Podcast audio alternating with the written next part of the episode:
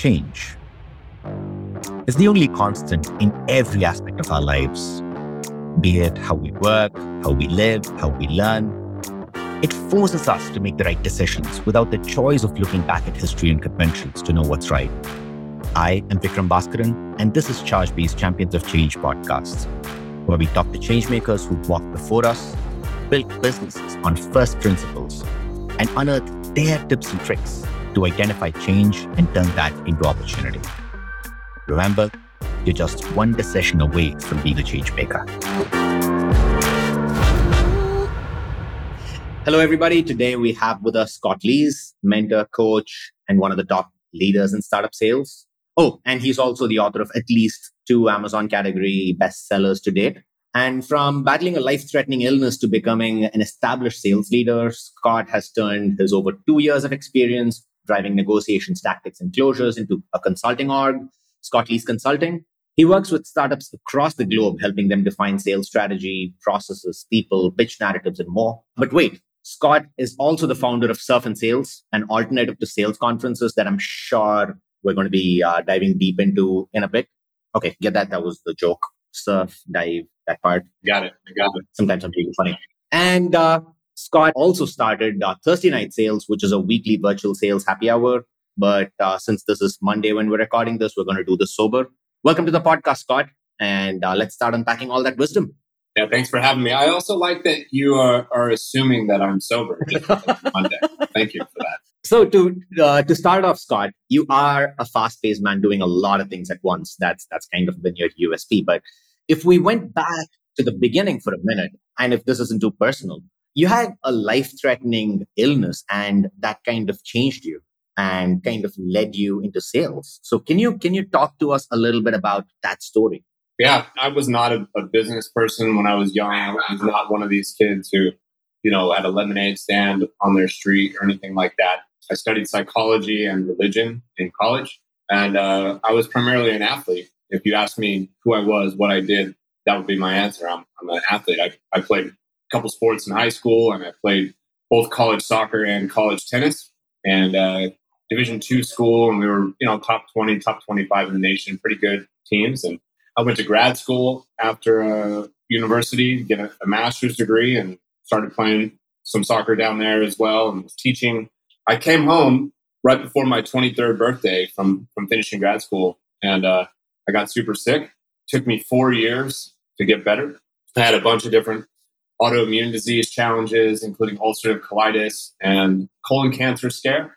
I've had nine major uh, surgeries, four major abdominal surgeries, two life saving emergency abdominal surgeries. And throughout that four year period, I, I, also got addicted to opioids and pain medicine, morphine, Oxycontin, Dilaudid, Vicodin, you name it, any, any kind of pain medicine. So not only did I have to go through the illness and the surgeries and the physical recovery of everything, but when all that was done, I had to get off. I never really had a career until after I was 27 years old. And that was in a roundabout way how I got into sales because I couldn't think of anything else that would kind of scratch my competitive itch and also gave me a chance to make up for lost time and kind of make as much money as, as possible. And a friend of mine suggested I, I give it a try. And so I did. I, I, looked for an early stage startup company in San Francisco Bay Area where I was living at the time. And the rest is uh, is history, as they say. So super non traditional route into sales and business, and uh, you know, not a path I'd ever recommend for anybody, but it's the one that I took. It's interesting that uh, you know you started late, but as someone that was completely new to sales, you kind of grew up the ladder extremely quickly. You went on to lead the sales function for many subsequent companies in extremely short periods of time. And I know you've written a book on it, but what's your steroid? What, like, how did you end up being able to grow your career so quickly and so successfully in helping transform so many different organizations in, in such an incredibly short period of time? Well, I think number one, I got, you know, very lucky. You know, somebody gave me a chance initially. You know, I, I remember being in an interview and somebody saying, I don't know what you to know who this guy is. He's never done anything before. Like, why are we going to give this guy a shot? And so somebody gave me a chance to prove myself. So you know, I want to I want to start there. But you don't go through an illness like I went through, where you're literally you know not breathing fresh air for four years. And emerge out the other side of that with a, a, different perspective. And that perspective for me was an extreme sense of urgency and a, a reverence for every single opportunity that we have in this life. And I just wasn't going to squander them. So that manifests itself in terms of how much I cared, how hard I worked, how many hours I put in, the things I was trying to get done. I optimized for risk rather than comfort and security. So if you look at my career, every job that I took was with a super early stage company.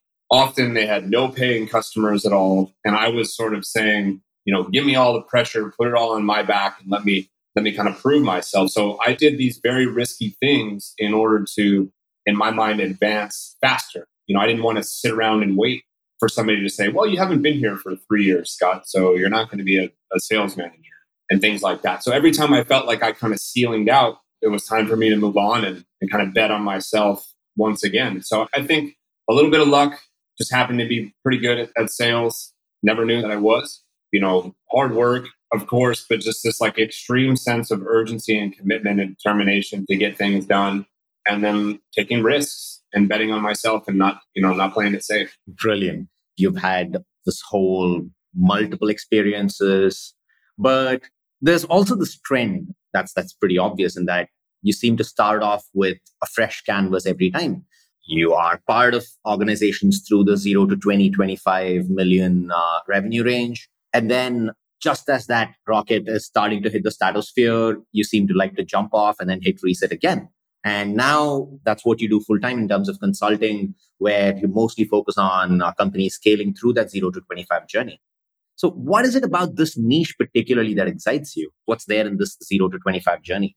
Well, I, th- I think it takes a special kind of crazy person to, to sign themselves up for this uh, this part of the business journey all the time, and and I, I like that. As I said before, the the thrill of it and the pressure of it all, feeling like everything that you do matters and makes a massive impact, was really appealing to me. I think early on in my career, I started to realize that I was fairly entrepreneurial, even though I've, you know, I've never been a, a SaaS business founder. I was trying to kind of replicate being a founder in a lot of ways and staying close to the beginning.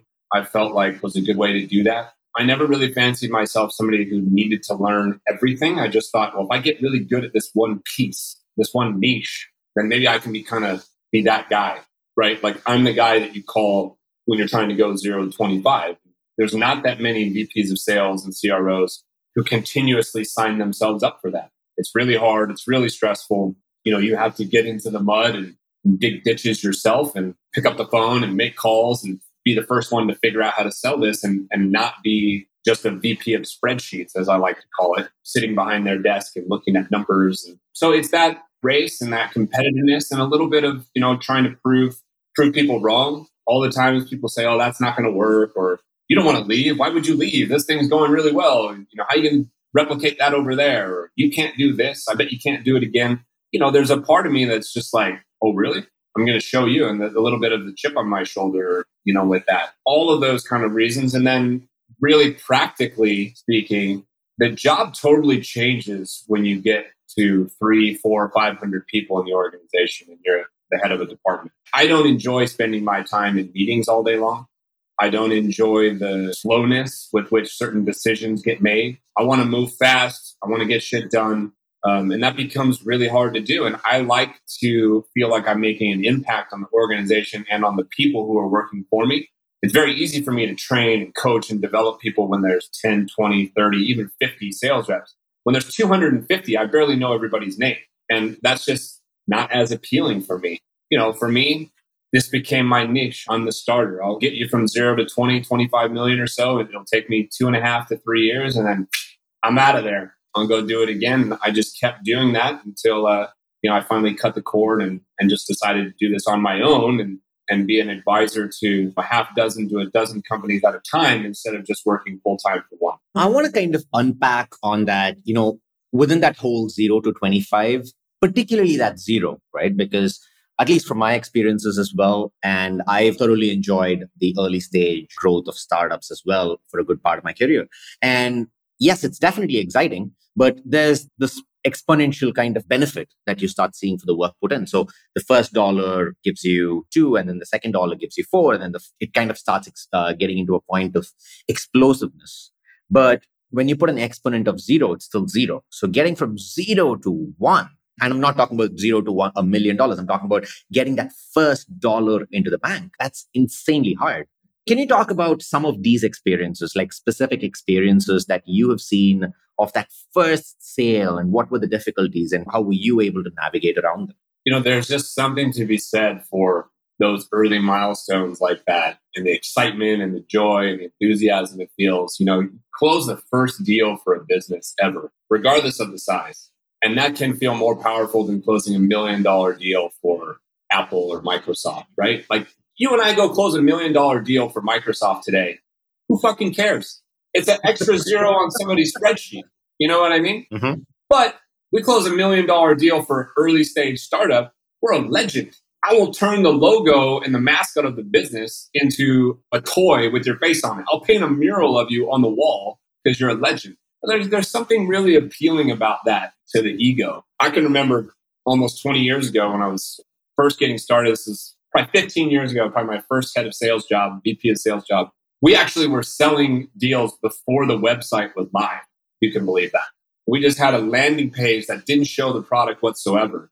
And trying to sell people on an idea and being unable to show them like how this product was going to work, that was really, really tough and challenging. But we were so excited about it that we didn't want to wait. And I remember when we first closed the deal, we were all just like, did that just happen? How did that just happen? You know, can we, does that mean all of us can do that? Does that mean we can do more of that? And the last company that I was an operator at, you know, is this property tech company called Qualia, who's multi times over a unicorn at this point in time. I started there in early November of 2016, I think it was. They had been building the product for a couple years, but they'd unable to sell it, unable to get any traction. And I showed up, you know, spent the last few weeks of November just like trying to learn the industry, learn the product. And, it's title insurance software for the real estate industry. This is a super complicated industry in America, all sorts of rules and regulations, and, and just like a nightmare to, to try to learn. Complex product, a million different feature sets. And I'm like, guys, we got to distill this down to like the three or four things that matter the most. And I can remember sitting in a room with the founders, kind of forcing them to like scratch off things that weren't as interesting or, or weren't as cool or weren't as powerful. And that first month, I, we had three salespeople that, that I inherited who had never closed a deal. And that first month in December, which is not necessarily the best month, most people would say, we closed 18 deals. We went from no customers ever to 18 deals after I put together a revamped kind of sales pitch and process and approach. And I can remember all of us just sitting there going, holy smokes, like we're on to something here. And the enthusiasm and the and the fun in that, to me, it's just unmatched. And uh, that's why I've always kind of graduated to those types of opportunities. That's beautiful. That's beautiful. And that's exactly the essence or the emotion of that uh, zero dollar sale that I wanted to uh, talk about that, that 0.000001, but it's still, you know, that first invoice that you, that you bring in, it just means something. So before we move on to your entrepreneurial journey right now, this transition from the, if we were to break down that zero to 25 into the, say, the zero to one and the one to 10, and then the 10 to 20 or the 10 to 25. And each of those, there's still fundamental differences in that. All right, so you're just figuring it out. All right, so now we have product market fit. Now we can start scaling, and now we've we need to hire more AEs and like set up some early rudimentary processes. And you've cracked the playbooks for each of these phases. Can you explain a little bit more about how each of these phases kind of impacts your approach to sales and how your playbook should probably adapt at each of these? Well, first of all, I think one of the mistakes that early startups and sales leaders make is that they don't build a playbook whatsoever. And they just kind of get in there and try to make things happen on their own and they don't track or document, you know, what's working or not working for them. So that zero to one million kind of phase, that's where you're supposed to build all this playbook. And it doesn't mean it's final, right? It's not like the 10 commandments and it's set in stone for eternity. This thing is a living, breathing document. So we're going to change and, and evolve it and improve upon it. But when I when I go in, right uh, at the beginning, it's a lot of me doing some of these things myself and trying to prove it out. I'm trying to prove I can open opportunities. I'm trying to prove I can set demos, close deals. And once I do that, I need to have it on paper and be able to hand it off to a couple reps. And if those reps can do, you know, even half as good as I would be able to do, now we're on to something. Now we got to go from a couple reps to about 10. That requires a lot more investment in revenue operations, sales operations, right? Make sure we're tracking the right systems, using the right tools, managing our pipeline appropriately, you know, routing leads the right way, all this kind of stuff. So you got to get a little bit more organized there. And that's the next milestone for me is, you know, I'm in a VP of sales role, but I'm now I'm kind of acting as a sales manager as well. And can I get, you know, 10 people or so to be productive and, and to hit numbers and build pipeline? If that works, then you kind of expand to potentially in the 20s, depending on your market size. And at that level, you start to need sales managers and, you know, more like sophisticated sales training and onboarding kind of, you know, regimen and process and stuff like that. So you go through these different gates. You're doing it yourself. Can you replicate it with a few? Can you replicate it with half dozen or a dozen? Can you replicate it with two dozen? And those gates just keep on expanding depending on your total addressable market and and how many prospects are out there and how many people you know you're contacting as a salesperson each day and, and you find the sweet spot and forecast all that out and that's the simplistic explanation of how I, I look at things and these different kind of phases and that moves you along from you know your first million to your first 10 and to, towards your first 20 and things like that now because you've you've kind of you join in with an expiry date technically and if you did a really good job your expiry date comes in earlier i know you have your playbooks for the play. Do you also have playbooks for your exit strategy in that, you know, how does the organization continue to scale and grow and take on the best learnings from you without Scott captaining the ship? One of the many mistakes I made in my career was not having a good exit strategy for a really long time. Your ego gets in the way a little bit and you think, oh, whoever comes in should just be able to take over what I'm doing. You know, it'll be fine. I laid it out perfectly for them. Or you get a little bitter and you know they start to not do as good and you're like see should have treated me better i'd still be there right and unfortunately it took me a long time to realize that that was costing me a lot of money i left one organization and we were worth about 350 million five years later we sold for less than 200 million like that's a massive failure on my part to not set things up the right way so what i eventually figured out was i need to bring in people who are as good if not better than me and turn it over to them. So I hired my replacement. He didn't know at the time that he was going to be my replacement. And my boss didn't know at the time he was going to be my replacement. But that was what I was thinking was like, okay, I'm getting towards the end of my tenure here. Like, if I leave, who's going to be able to keep this going and continue to grow it? And so I, about six, seven months before I was planning to leave, I worked really hard to bring this, this person in. And we were just way more organized, had things kind of buttoned up and the process was really set up well, but I, I really had the right people in place, you know, really senior people leading RevOps and taking over as VP of sales and experienced people in sales management roles and, and things like that. I've never written about that before. I've, I've done some fun trainings on when and how to walk away and things like that. That's, I think it's different depending on your, on your role. But I think the real lesson here, you know, if you're an executive is you've done a good job if that organization continues to thrive once you leave, not goes in the tank and you kind of smile from afar and say, see, should have, should have kept me around or should have treated me better. That, that, that was dumb on my part and it, and it cost me. I'm glad I eventually, you know, grew out of that, matured out of that, I'm going benefit from that now. Yeah, but that's, I think, amazing uh, learning for everybody else who's looking at that zone right now.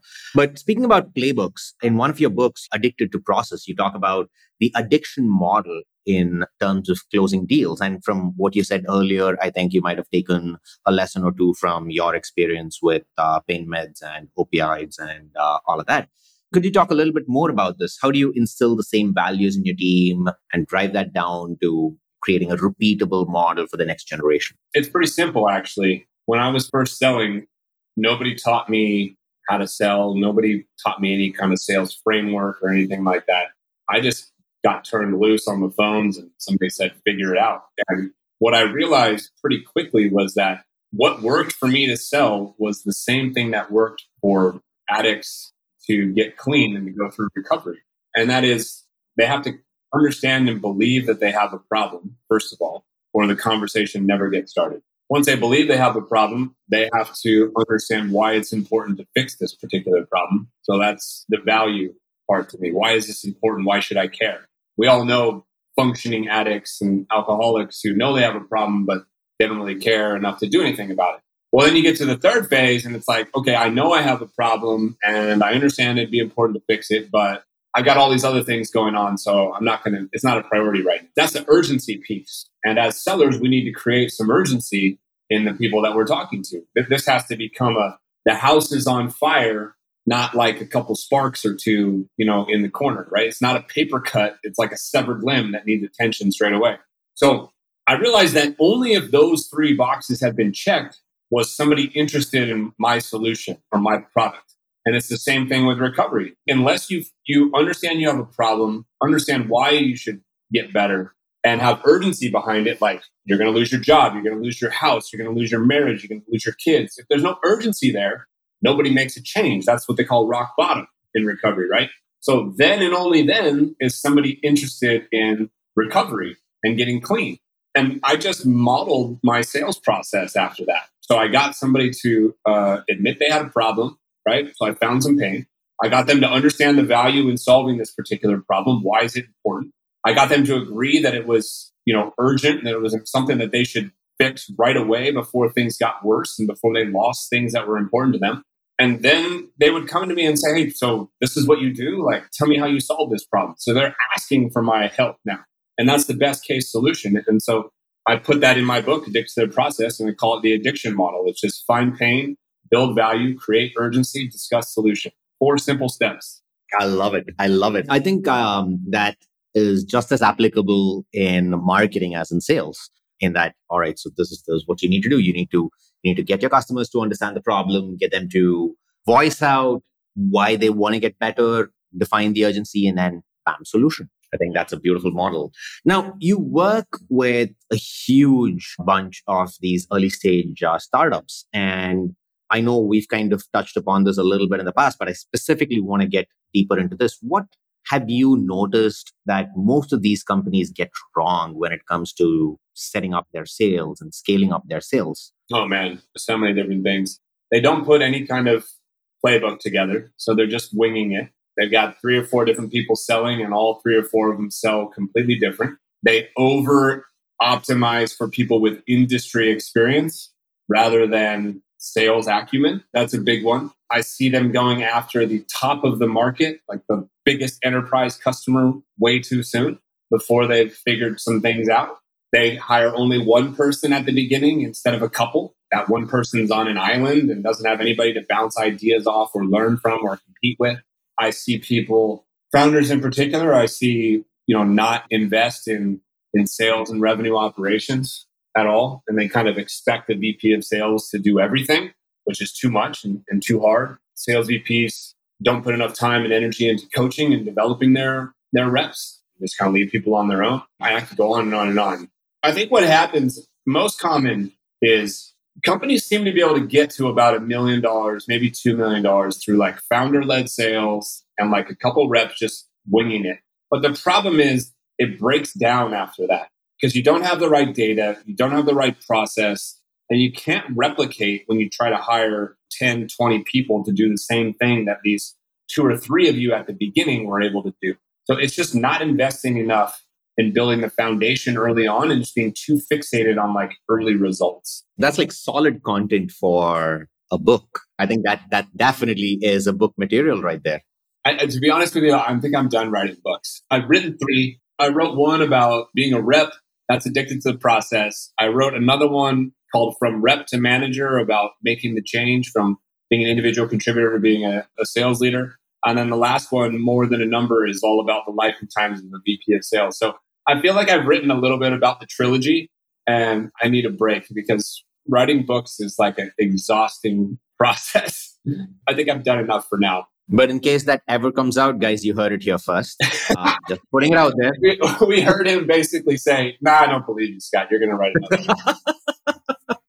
so, my final question before we uh, close our session for tonight: You've built a hugely supportive community with uh, Surf and Sales and with uh, Thursday Night Sales. Can you tell us a little bit more about this and what was the purpose? Why did you why did you start these very offbeat communities around sales? Well, I mean, number one, I'm pretty offbeat. I just shaved recently, but right before I shaved, you know, I look like Forrest Gump. I look like a homeless person. I dress like I did in high school. I don't look like a normal VP of sales guy with like a Patagonia sweater and, you know, gel in my hair. I don't fit in. I don't, I didn't go to Stanford or, you know, Harvard or get some fancy MBA. So those kind of scenes, like that's not my thing at all. I'm very direct. I'm very open, honest. People have told me I'm, you know, allow myself to be vulnerable a lot. And so I wanted to create these like safe places where sellers and sales leaders who maybe don't fit the normal mold could be themselves and could could learn and listen from somebody who's been there and done that a few times and, and tell it like it is. And, you know, way before the pandemic, back in 2017, I had this inclination that, you know, we had gone too big with things. With macro had kind of played itself out. Like, I don't want to go to a conference with 250,000 people there. That's not my thing. I don't want to make all these superficial relationships where I say hi, introduce myself, give you my business card, and then off I go.